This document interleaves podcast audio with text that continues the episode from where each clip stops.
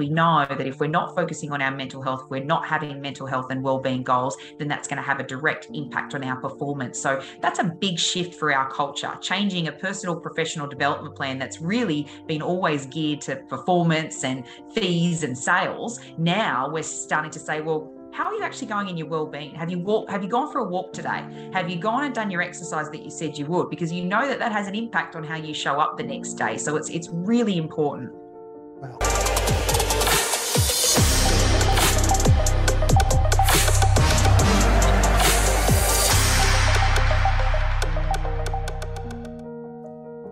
Hello and welcome. Welcome to another episode of the Finding Equilibrium Show. Delighted to be here. Delighted that you're here, and delighted that my guest today is Natalie Britt from Hays ANZ, who's the Director of People and culture. So thank you, Nat, uh, for uh, spending some time today. It's been a bit of a challenge just finding this time. I guess it's very busy uh, heading up people and culture uh, at any time of year, but, particularly now. So um, where, where, are you? Where are you speaking to us from today? I'm from Sydney, uh, so I am on the beautiful uh, Central Coast in in Terrigal. So um, yeah, it's been a um, enjoying couple of months just having that balance between working from home and then going back into the office um, we still we still are trying to work our way through that transition back into the office, but um, it's it's proving challenging, especially these last couple of weeks um, with you know with the spike in cases. But yes, from from Sydney.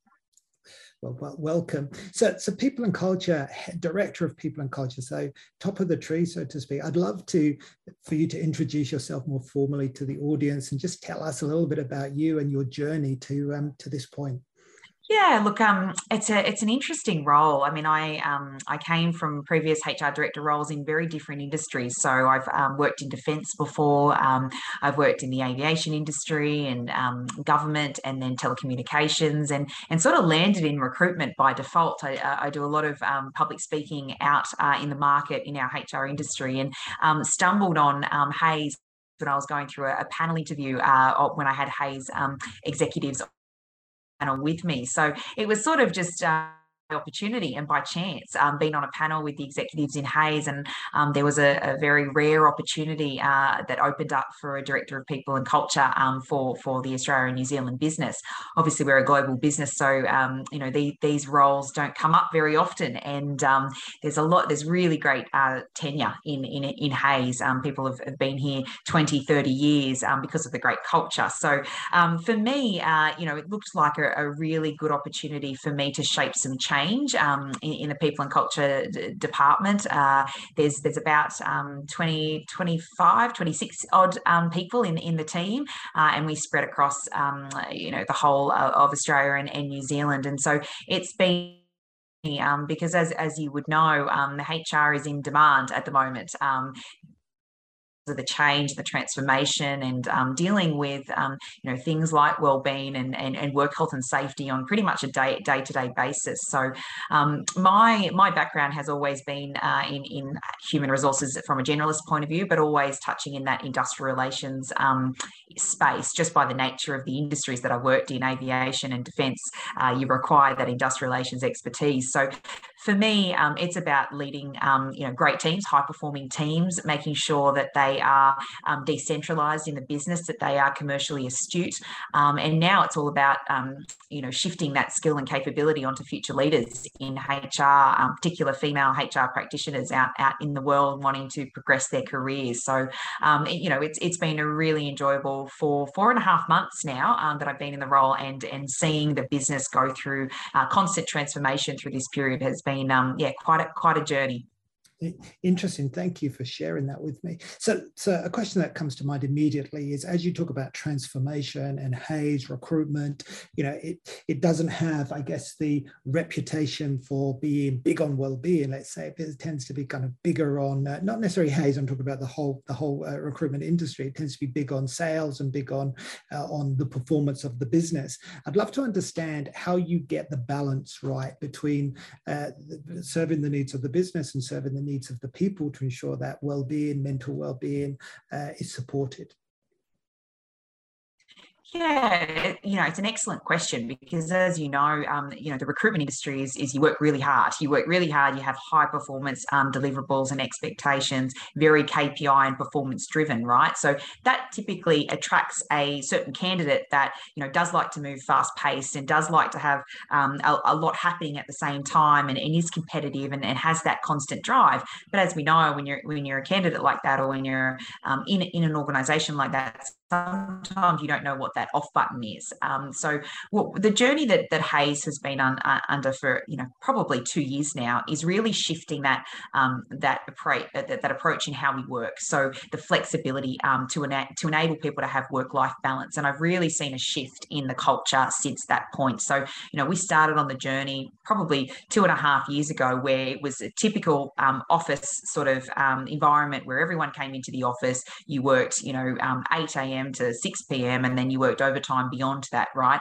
Now what we've done is we've we have one of the best flexibility policies um, in our industry, and we completely embrace flexibility where you can work anywhere, um, and you do have the balance to change your hours of work and be able to be still online, but still have breaks during the day, or still be able to be in control and be empowered to to deliver the work how you want to deliver it. Um, so it's not just that old traditional methods of you have to be in the office, you have to be visible, you have to be seen. It's now really going, well, you can still operate effectively um, whilst you're at home and still achieve the performance outcomes that we have always achieved as, as a company, but it's allowing people the time and space to have balance in their life. And if they want to take an hour to go for a walk during the day, that's okay because they're at home and they have that flexibility. So I think a shift in mindset around um, constant regular feedback. So um, wanting to have the ability to constantly um, check in with people and ask if they're okay,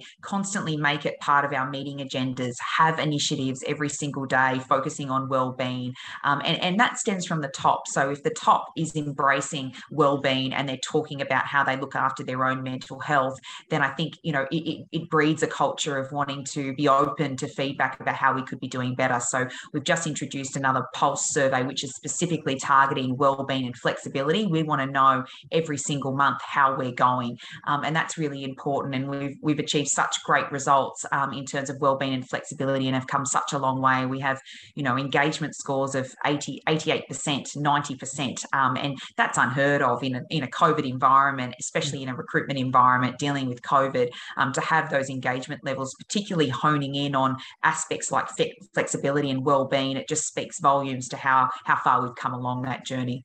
Mm, that's amazing. Uh, well, well, done.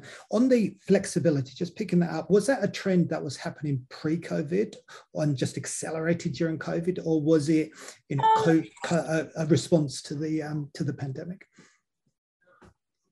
Yeah, look, I think it, it triggered a faster approach to how we were rolling out flexibility in general. So we always had plans because our industry was start, starting, especially the boutique recruitment, you know, um, firms where they're sort of saying you can work anywhere, and, and, you know, and and so we had to get on the front foot with that um, eh, prior to COVID. But I think it just accelerated our thinking around how we could do things differently um, in this space, and and to really have that empowerment piece, and and, and you know, um, educate our managers that had for the past twenty years years just considered the work environment being in the office, being visible. Mm. And so, you know, going through the training and education of um, how do you manage people while they're working remotely? What does that look like? And, you know, what are some of the, the tools that you need to, to stay on top of things such as well-being and making sure that you're checking in and they don't feel like they're isolated from the workplace environment? Because you've got to remember with, with recruitment, there's that philosophy of you, you know, you work hard, you play hard. So there's that social inter, you know, element attached to it that if you, mm. if you're not visible, if you're not interacting with your people on a day-to-day basis, you lose that um, that connection and that social element. Mm. That that's really cool. How, how do you maintain the um, I guess the, the, a sense of control. So you mentioned giving the managers um, the tools because I love it because in, in, many ways, having worked in this industry myself for you know quite a long time now, flexibility was always the number one requirement. So it's wonderful that we finally finally got here, and you and you're and, and you've got that. But one of the issues when we when I was part of debates in the past was how can we control? How do we trust? How do we know if people are actually, you know, can people really take responsibility? I think that was the underlying point where it's, it sounds like what you're doing is giving people a lot of autonomy to actually make decisions and take responsibility for how they spend their time. And as long as the results are there, then everyone's happy. Is is that right? Are there other tools that you have? Yeah, and and absolutely. And and look, I think it's um it's it's worked actually um, quite the opposite. I think people get afraid initially where they go,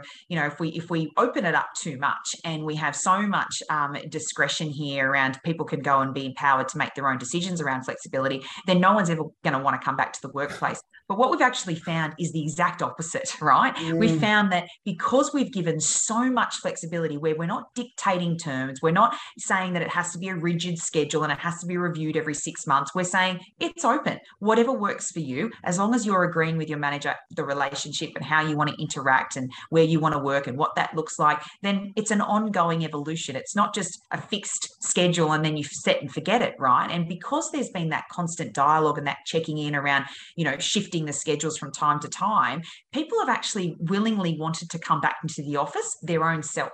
So it's been, well, you know what? I've had all this flexibility now. I get to be empowered to make that decision. My choice is actually coming to the office one or two days a week. And that's been really powerful because mm. we've not forced it. We've not um, asked for it. We've not had any mandatory requirements. We've, in fact, extended um, extra flexibility provisions that we put in just for COVID and said, well, we've been doing such a great job. We're actually performing even better than what we were pro- prior to COVID.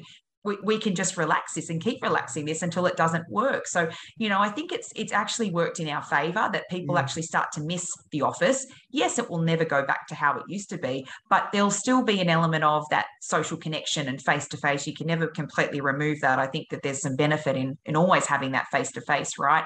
But in terms of the tools i think it's just role modeling and leading by example you know um, to see my md of anz who typically you know has always been in the office and always been visible to his people having you know having him be on a teams call at home or you know being able to show everyone that he's doing exactly what we're doing from time to time and he can make that work. And um, i think you know dealing with the technology having a bit of joke a bit you know a bit of a joke that people have never had to rely on technology the way that they've had to over the last two years.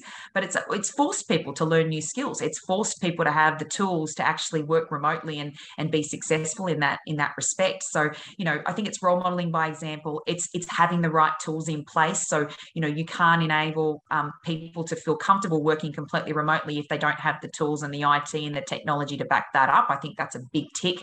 Um, and then just being able to um, work out a way to still have the interaction from a social perspective, albeit remotely. So, how do you do that? Um, you know, is it doing the the online virtual trivia nights? Um, when we had our ops meeting, for example, a month ago, where we had you know um, sixty odd people dial in, um, we still did a, a remote um, you know uh, fun activity at the end where everyone got their cheese and wine tasting boards delivered to their front door, and we were able to do that together remotely. So, I think it's just finding different ways to still still have that flexibility, but also that connection piece.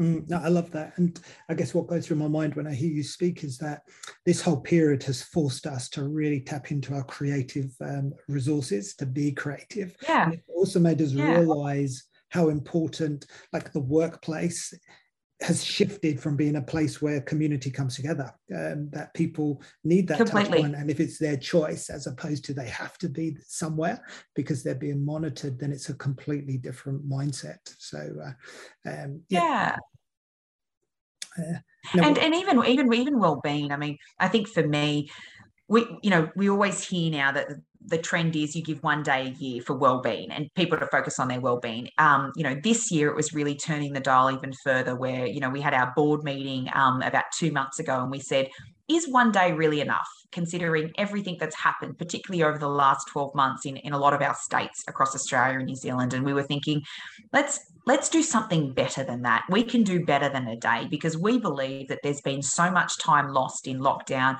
with, you know, not having friends and family. And we know that that's a big thing with well-being that we, you know, having that connection and, and time spent with friends and family. So, you know, we, we put together a proposal. And when I say we, me and the executives um, put our, our proposal to our MD to say, look, do you think that it would be too much of an ask to have two days, so um, Christmas Eve and New Year's Eve, um, uh, given as annual leave days. So we usually finish earlier on those days, particularly at lunchtime. But we said, you know, really, um, let's give them half a day on each of those days off to represent the time and and you know the space that they need to have that well-being aspect um, over this period that they've missed so much of that they've missed that interaction um, and so you know it was pretty much a not even a debate when we got to that point where you know our MD Nick had said so does is everyone in favor of giving these extra two days over this period? And everyone was you know endorsing it. And you know it was just such a nice thing to give back and to say to the organization we are giving you these two extra days off so you can go and spend time on your mental health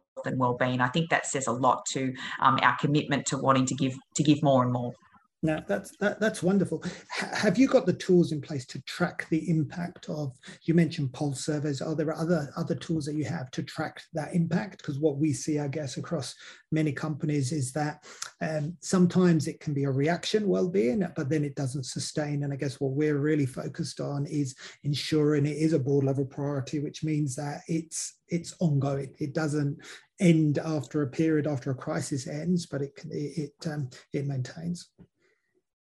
Yeah, so um, look, there's there's a couple of ways that we do that. The first way is um, it's a group wide initiative so, from a global point of view, our global CEO that sits in, in the UK is constantly tracking our um, our results in wellbeing, and and that is why we've we've added the extra surveys throughout this year because we want to make sure that we're tracking and, and we're monitoring progress. And when I say monitoring progress, it's not just um, you know participation rates and making sure that everyone fills out that survey. It's actually demonstrating actions to support improvement in that area. So, um, how do we measure that? How do we um, deliver on those on those initiatives? Well, we put it in our KPIs. So one of the, the biggest things is to have um, everyone having their you know, top level KPIs from, from exec level down, a well-being KPI. What are you doing in that space to look after well-being and mental health? And, and we have to demonstrate um, action plans and initiatives that we are that we are proactively um, demonstrating in, in the business.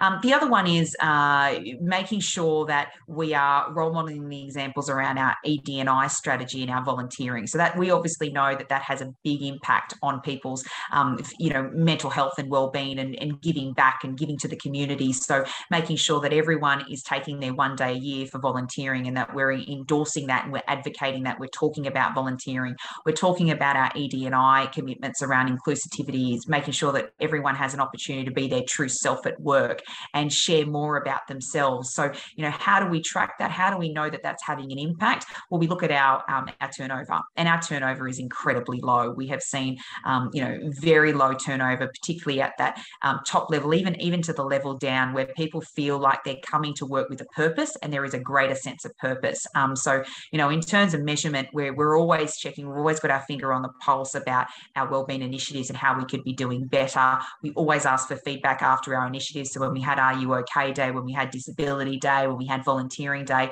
checking in with people to say, have we hit the mark? Did we did we do enough? Have we shared enough? Have we promoted enough? Have we advertised it enough? So it's that open dialogue I think that really helps. Um, but but particularly I think if businesses want to be serious about tracking the benefits of well-being and making sure that um, it's not just a um, like I said a set and forget or you you know you have a little bit of a spike and then you forget about it have it in your annual KPIs as an exec team as a as a board and make sure that you know certainly within your HR strategies I'm just about to um, recreate our, our HR strategy for the next year that is number one for me. It is making sure that um, we are focusing on well-being and mental health um, throughout the year and we are dedicated to putting project plans in place. Well, what is the next thing that we're doing in that space? The other thing that we've done is um, We've also changed our um, uh, development plans. So, usually, our development plans were focused on performance outcomes. So, fees, how much money we're making, sales driven. What we've decided to do is um, shift that development plan to call it a personal growth plan. And we've changed it deliberately because it's not just about performance. It's not just about your professional career, it is about your personal growth in the holistic sense. So we've tailored the template where it's just one page, it's a simple page that you fill out around your own development, but a big piece of that is about your well-being. What are your well-being goals for the for the year? And how as me as a manager going to support you through that. So when we have our our meetings our monthly meetings particularly in P&C for example the first thing I'll say is how have you been going with your well-being goals? How are you tracking? Tell me that you've reached progress. So it's constantly changing the way that we think that we work that we achieve things because we know that if we're not focusing on our mental health we're not having mental health and well-being goals then that's going to have a direct impact on our performance. So that's a big shift for our culture changing a personal professional development plan that's really been always geared to performance and fees and sales. Now we're starting to say well how are you actually going in your well-being? Have you walked have you gone for a walk today? Have you gone and done your exercise that you said you would? Because you know that that has an impact on how you show up the next day. So it's it's really important. Wow. I mean that that is huge. And how have you got people to adopt that or, or get into the right? Have you supported people to embrace that change yeah, it's quite interesting actually. I think a lot of people do it naturally, right? They say that they've got these um, exercise regimes and these health goals that they do, but they don't really write it down or they don't record it or they actually don't share it. I think that's the key, right? How do you get people on board? How do you, um, you know, allow them to feel safe that they can actually shift their gear around this? It's it's about sharing it and talking about it and recording it. So um, I'll take the ops meeting for example last week where we had all our executives on the board um, present to you know sixty odd um, of our senior leaders across the business. And when I did the presentation, I asked the board if it was okay that I shared all of our well-being goals at the executive level. Now, you know, you, you normally wouldn't do that, right? They're personal goals, they're things about, you know, what you're doing outside of work, not about work. So all of them said, yes, completely okay. And we we put up a big um, presentation and we, we called out all of our names and we said, this is what we're we're signing up to. And it was quite funny. A lot of them, a lot of our managers on the call were sitting there going, oh my God, that executive does yoga. They, they commit to doing yoga through factor of going, we, we're going to talk about this and we're going to be okay. We're talking about the fact that we are doing things, particularly around our well-being, every single week um, to focus our energy on. And so I think it's about sharing. I think it's about leading from the top. I think it's about making sure that you are providing education about how to have those conversations because some people feel really uncomfortable, uncomfortable still talking about well-being, still talking about mental health. So, you know, I think it's about being vulnerable and, and showing vulnerability and having courageous conversations and and with that comes a, you know a type of skill that we have to train and we have to develop in house so we've done a lot around resilience training a lot around um, you know our leadership dare to lead programs around leading from the front and being able to be a thinking partner and share these stories more openly and more vulnerably. So you know i think that goes a lot to one sharing and two also um, committing to those goals and drawing back to them constantly and making sure that you know uh, my boss constantly says have you gone out today? Have you gone for a walk today? Or you know how, how's your goals been going around your personal well-being? So it's just really important it becomes part of our everyday discussion Mm, very, very embedded in the culture. There's a huge amount of passion that comes across for well-being. I talk to a lot of um, people in your position, and not everybody's as passionate about well-being as you are. I'd love to um, understand where that passion has come from. Yeah, um, look, and it, it's a really great question, um, Lawrence. I think for me, well-being has always been um, something I think as a child, right, when you're at when you're at school and you know you're either you either have a, a real natural ability to want to look after your well-being or health, right, and uh, and others it gets built over time. And so for me, I was always really into sport, right? I always wanted to be um, living a very healthy, fit active lifestyle and it and it just came from um, knowing that I felt better happier when I was doing physical activity in some regard and whether that be team sport or exercise in some regard it was always part of my life um, but I um, you know through the years as I was growing in my you know professional career at uni I started to notice that stress and the stress that you get just purely taking on too much at, at one given time, right? Um, I, am the type of leader that's a, a type A leader, hugely competitive, want to drive results, want to get A to B really quickly, impatient at times, and you know have that. I have that awareness where I know that sometimes that can literally, you know, crush me. It, it can get to a point where an off switch and I need to have disciplined focus in regards to my mental health and well-being. And so I think it was at university when I was, you know, doing doing my degree and realizing that the pressure was mounting and I was all I was doing was studying and working and and the the activity and, and looking after my mental health and well-being sort of dropped off. And so I really noticed a shift in my behavior and how I showed up to work every day. And um, I think it became more and more of a a challenge for me because very early on in my life, um, I got I got dealt with a really bad card and I got a, a, pretty significant illness at 21 years of age that almost forced me to change my whole life in regards to mental health and well-being and focus on it every single day. So, you know, for me, you know, I think it's about your diet and nutrition and how you have the energy to support a job that becomes such such a high demand. You know, lots of HR practitioners, but even business operators have so much pressure now dealing with our current environment and change. You really need to have that disciplined approach to eating really healthy, dedicating time to, you know, physical exercise, making sure that you're doing something in regards to your reflection and mental health and whatever that looks like, whether it be meditation, whether it be, you know, taking time out, walking on the beach. Um, I think it's really important to how you show up as a leader every day. And so, you know, is it deliberate? Is it something that I'm really passionate about? Yes, both from a personal point of view, because I think you know the healthier the fitter you are the better you're going to be for your people and and you're going to be able to have the energy you're going to have the ability to have a clear mind and a positive mindset rather than feeling like everything's tumbling all over you and you don't you can't breathe. And, and you know for me if i don't have that part of my life um, i think that everything else becomes really difficult and really challenging. So i think it's about sharing and, and to you know to the point about being vulnerable letting your your team know that we're all human. We all have our bad days. We all have things personal challenges in our life that doesn't define us right? It, all we can do is is shape that for who we are shape really bad challenges and experiences and, and do something about that. And so so for me, if I can create a positive impact to my team and then for the broader business on how to focus on mental health and well-being, then then that to me is doing a great thing because it's helping people in a very different way as opposed to just driving results, getting from A to B. Yes, that's great. And yes, that motivates me, but so does looking after my mental health and well-being. And I think that's really important. Mm. Listen to you speak, um, you realize that well-being is very much it's like the fuel, isn't it? It drives everything else. So it should be it should be the the, the number one priority because then you get the, the results from all the other priorities, but often it's the uh, the wrong way round. It's back to front. You you you you mentioned a lot about food and nutrition. I'm very uh, passionate about food and the role food plays. And I guess in in the whole area of corporate well-being, often food can be the the, bit that's quite hard to change. So we all know that food is such an important component of a uh, of a health yep. strategy, and yet yep. influencing change in an organization can be very hard. I'd love to to understand, you know, your experience if you've ever tried to uh, to um, yep. influence change in that area.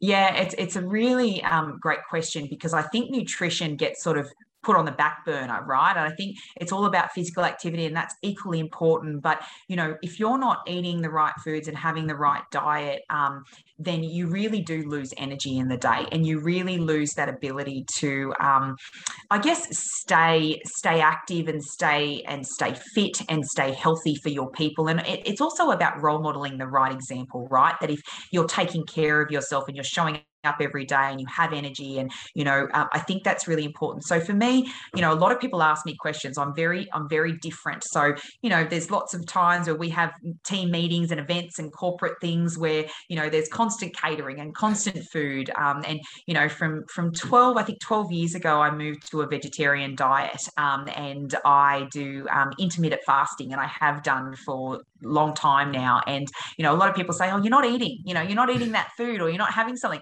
and it, it can be quite a pressure situation right? Because almost you almost feel like you're forced to to eat because everyone else is eating right? But i mm. think it's about just being honest and open about it and talking about the benefits of why i do intermittent fasting why i eat you know a, a vegetarian diet. Um, you know i wasn't always that strict when i first started but i noticed that you know i just i just my head was clearer when i when i started to change the foods that i was eating it wasn't going for the sugar because you know that's the default right a lot of executives go i just need a bit of sugar, just need a bit of chocolate, or I just need another coffee. And so for me, I kind of I kind of demonstrates that if I talk more about it, I'm influencing people at work. And I've naturally seen that over the years where my team members, even my direct reports, will notice a change in how I eat compared to how they eat. And they'll they'll ask questions and they'll say, look, I want to I want to live a more healthier life or I want to, you know, be more focused on my um on what I'm eating and my nutrition. You know, how do you do it, Nat? What where, where have you got that information from? And you know, there's a lot of research out there that suggests that nutrition and putting a focus on uh, what you eat at work and what you eat outside of work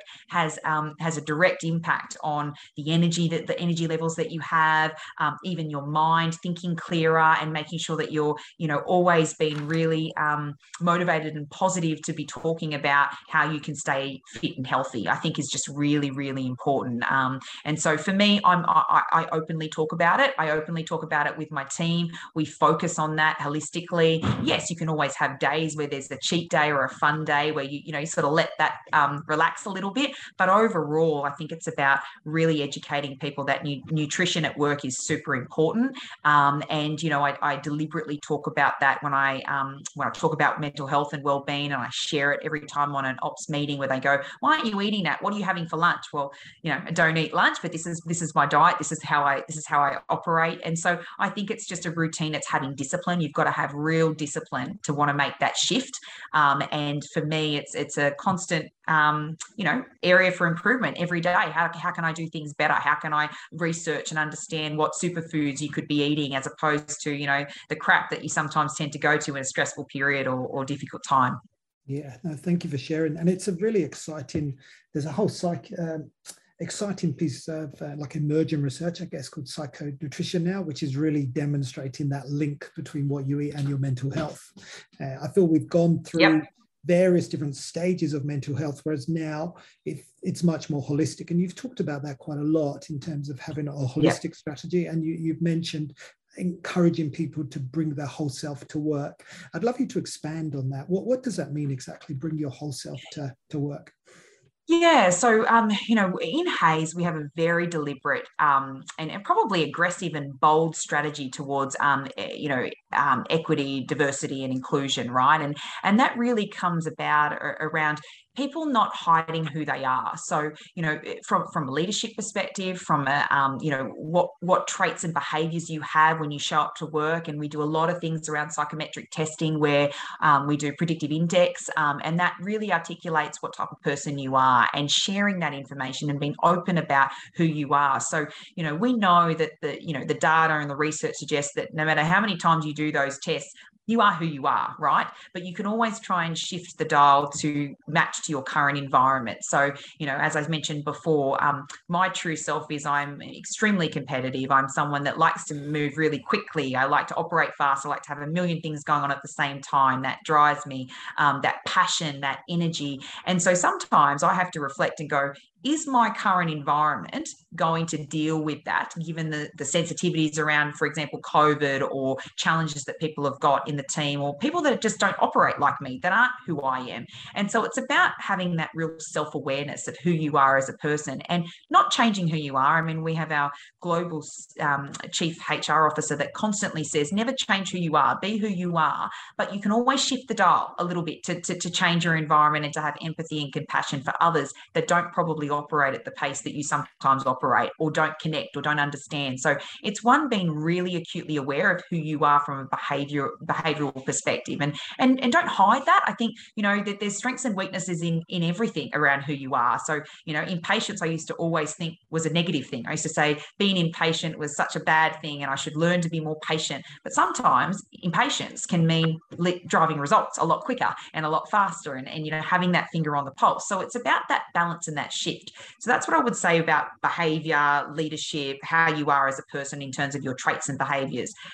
The other side is um, being your whole self around sharing who you are outside of work. And I think that's the part that's been the journey for Hays is that it's okay to be vulnerable about whether you do have personal challenges. And I'll take the perfect example of we just had um, International Disability Day and how we targeted that International Disability Day is we shared personal stories of people who have disabilities, whether that be long term illnesses, whether that be physical disabilities that we wouldn't normally talk about in a, in a um, global environment. And we we did. We did a global podcast as we're as we're doing now, and we shared stories. Some were anonymous, where we got other leaders to read out those personal stories and the challenges and the and the things that they go through, and then others fronted up and they wanted to talk quite openly about their journey with their disability. So when I talk about showing who you are and being your true self, it's knowing that these vulnerabilities are not seen as weaknesses, they're seen as strengths. And it's about making sure that people feel safe, that's whole psychological safety and,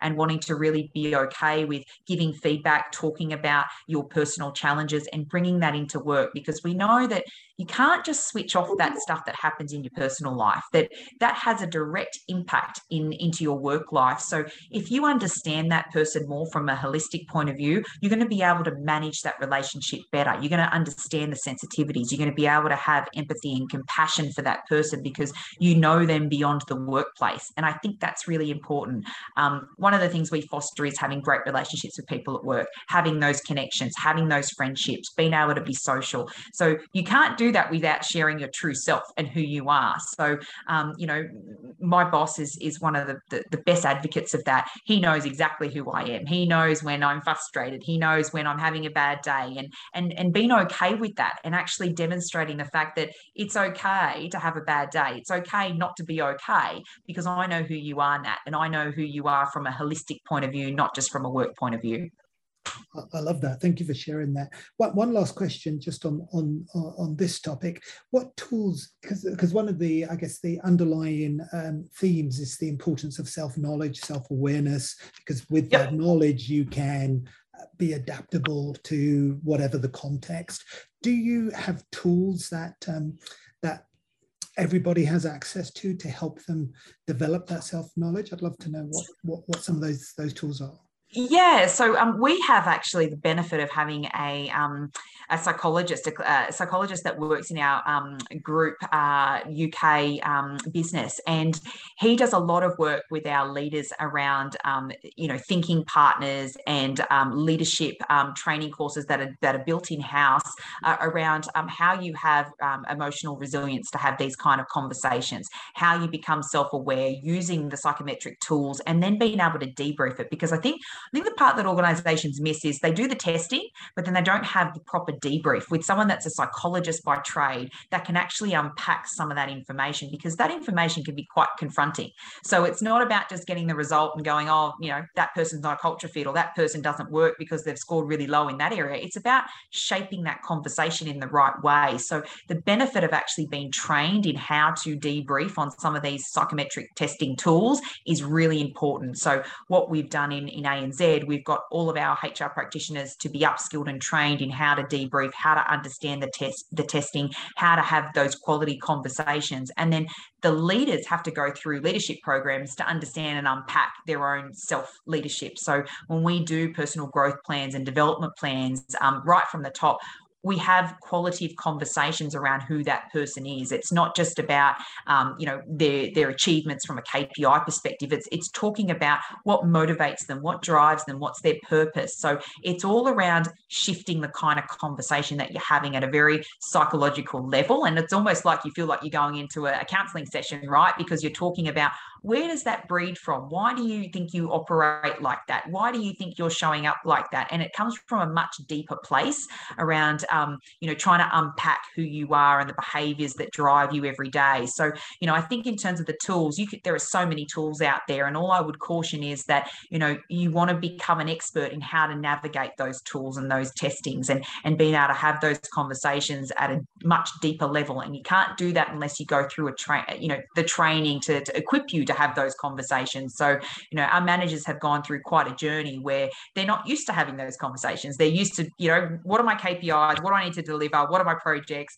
To, to now asking questions, listening, active listening, being able to just sit there and and hear someone's feedback and someone's struggles and then be able to try and walk, you know, reflect and walk away from that and go, I just need to consider that. I'll come back to you on that. So, you know, there's a lot of different techniques and tools that we've been trying to utilize through our, our, we've got a program called Thinking Partners, and that's all about thinking and how the type of questions you're asking in those type of conversations, but also um, from a very executive leadership perspective, understanding the predictive index testing and how that can have a benefit to your personal development and career. So, um, you know, we've done quite a bit of work in that space. There's still more to go. We still want to make sure that we put more people through that program of work to make sure that they're um, they're equipped to have those conversations. But I think, you know, if nothing else, we want to make sure we're, we're continuing our resilience training, we're continuing our um, our psychological safety and mental health training. We want to participate in the, you know, constantly um, making more people mental first aiders in, in the organisation and,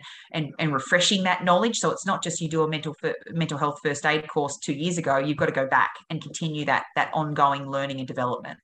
Uh, it's, it's wonderful you realize how different leadership is now like when you're when, when you're leading a whole team you need to have psychologists in your team you need to have lots of different things it's no longer uh, just about the KPIs, the business KPIs, but it's about all the things that drive those KPIs. Um, totally. So understanding the person. So, last question um, from me. So, we've talked a lot about balance. This podcast is called Finding Equilibrium. And I'd love to, I'd love to get your um, perspective on what that means to you. So, what does finding equilibrium mean to you? I think it means one having the self awareness of when you do need that balance and when sometimes it shifts on one to the other, and sometimes it will. Naturally, we can't sit there and say every day we must have balance because we know that's impossible some days, right? Um, so, for example, today I knew that I was going to have a couple of hours in the morning free. What did that mean for me when I knew that I would have a heavy work schedule in the afternoon and a very early um, session tomorrow morning because I have a lot of um, calls with the UK? So, part of my thinking was I'm not going to have that balance in the next 24 hours. So I've got this window here what does that mean to me? That means I'm going to get out, I'm going to go for a really long walk, and I'm go I'm going to go to the beach because the beach makes my mind feel calm and at peace and happy. And if I just do that, even if it's for an hour, that will make my whole next couple of hours, next 24 hours, so much more bearable because I'll be thinking about the hour that I had and that I spent that just calmed everything down, that made me feel at peace, that made me feel like I took the time out to focus on my mental health and well-being. So I think it's about having that very very deliberate self awareness of knowing your schedule, being prepared and being planned that you are going to have some days that you're not going to be able to have that balance, but trying to find areas where you can and finding moments in time. And it's about surrounding yourself with people that share that same viewpoint and, and understand that you need to have that time out and having the flexibility. I think balance is all about being flexible, right? Flex, flexing your day, flexing your week, flexing the year ahead, and being able to know that, you know, there's no fixed rules anymore around this stuff. And we need to be more um, fluid in our approach to how we talk about balance and, and work and life. And I think for me, it's it's a real change in mindset. And if you're not there and you need some help with that, I think there are so many great um, resources out there that talk about all the things we said about the research that suggests around nutrition, around physical activity. So really doing a bit of um, self-learning and self-understanding around what that means and why that's important and uh, you know why that keeps coming up as a trend. It's not a trend it's a way of life. And so for me balance is just something that I think about all the time. And I know when I don't have it. And when I don't have it, it changes everything for me in my life, both personally and professionally. So I think it's about being comfortable with the fact that this is now a, a top priority. This is something we need to be talking about. This is something we need to be educating people about. And it's about knowing your limits, knowing your personal limits. And your personal limits might be less, more than others, but it's about being open about who that person is that you're interacting with and, and are they open enough or do, do they feel that the environment is safe enough to be having that conversation around taking time out or having a mental health well-being day or taking an extra day because they need it because they feel stressed and, and us just being okay with that. And i think we need to be more accepting of that as as we go through this process of covid but also even thereafter that you know we're never going to be the same because of this and we just need to keep evolving and shaping and understanding what that balance looks like I love that. Thank you very much. It, it, also, to me, it kind of highlights that balance between the short term and the long term. Because if you are having a stress day, you need to re, re, get the balance back. Otherwise, it just perpetuates, doesn't it? And you end up with a major problem. So, yeah. But Nat, thank you so much for spending some of your busy. Uh, I know how busy you are, so I really appreciate you spending uh, a little of your time with us today. And let me acknowledge you for all the amazing work that that you that you that you've done uh, in in Hays and also in your career up until this point. And thank you so much you. for for sharing. Uh, where can people find out more about about you and about your work? Yeah, please. Um, look, I'm on LinkedIn. I'm very active on LinkedIn, and I share a lot of the wellbeing stuff that we do. Um, so please feel free to connect in. Um, I'm always around. Um, you can just look me up. Uh, I'm, you know, I'm on the I'm on the internet on the Hays exec board. So if you ever want to get in contact with me, my contact details are there. But very happy to have a conversation and share my knowledge in this space and what what we're doing um, that works for our company. But also personally, if there's anyone that has challenges or struggles in this area, very happy to share my experience. Wonderful. Well, thank you so much, Nat. Thank you, everyone, for your, for your attention, and we will see you next time. Thanks, time. Lawrence. Thanks a lot.